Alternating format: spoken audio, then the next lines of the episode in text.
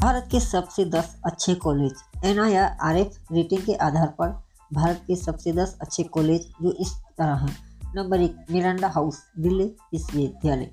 Number दो Lady Shriram College for Women number तीन Loyola college number चार Saint Xavier's College Kolkata number पाँच Ramakrishna mission Vidya Mandir number छः P S G R Krishna Mandal College for Women's number सात presidency college Tamil Nadu number आठ Saint Stephen college number नौ Hindu college number दस Shri Ram College of Commerce ऐसे ही जी के पाने के लिए हमारे चैनल को लाइक सब्सक्राइब ज़रूर कीजिए। जय हिंद, जय भारत।